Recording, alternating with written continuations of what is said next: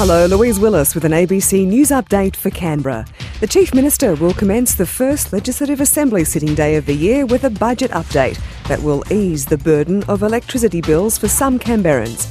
Jake Evans reports. The political year begins today with a statement from Chief Minister Andrew Barr about his priorities for the year ahead, cost of living chief among them.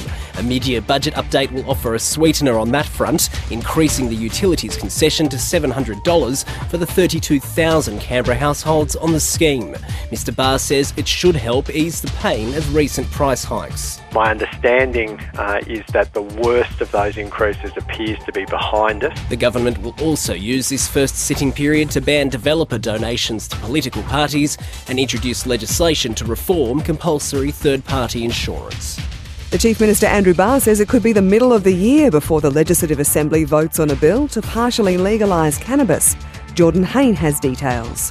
A bill introduced by Labor backbencher Michael Pettersson that would legalise the possession, cultivation, and use of small amounts of cannabis is set to be debated by the ACT Legislative Assembly this sitting fortnight. But Chief Minister Andrew Barr says the bill deserves proper scrutiny and deliberations will take some time. It may, in fact, be the middle of the year before debate concludes. The opposition will not support the laws, which would continue to ban the sale of the drug. The Canberra Liberals will begin the political year with a no confidence motion against the Health Minister Meegan Fitzharris.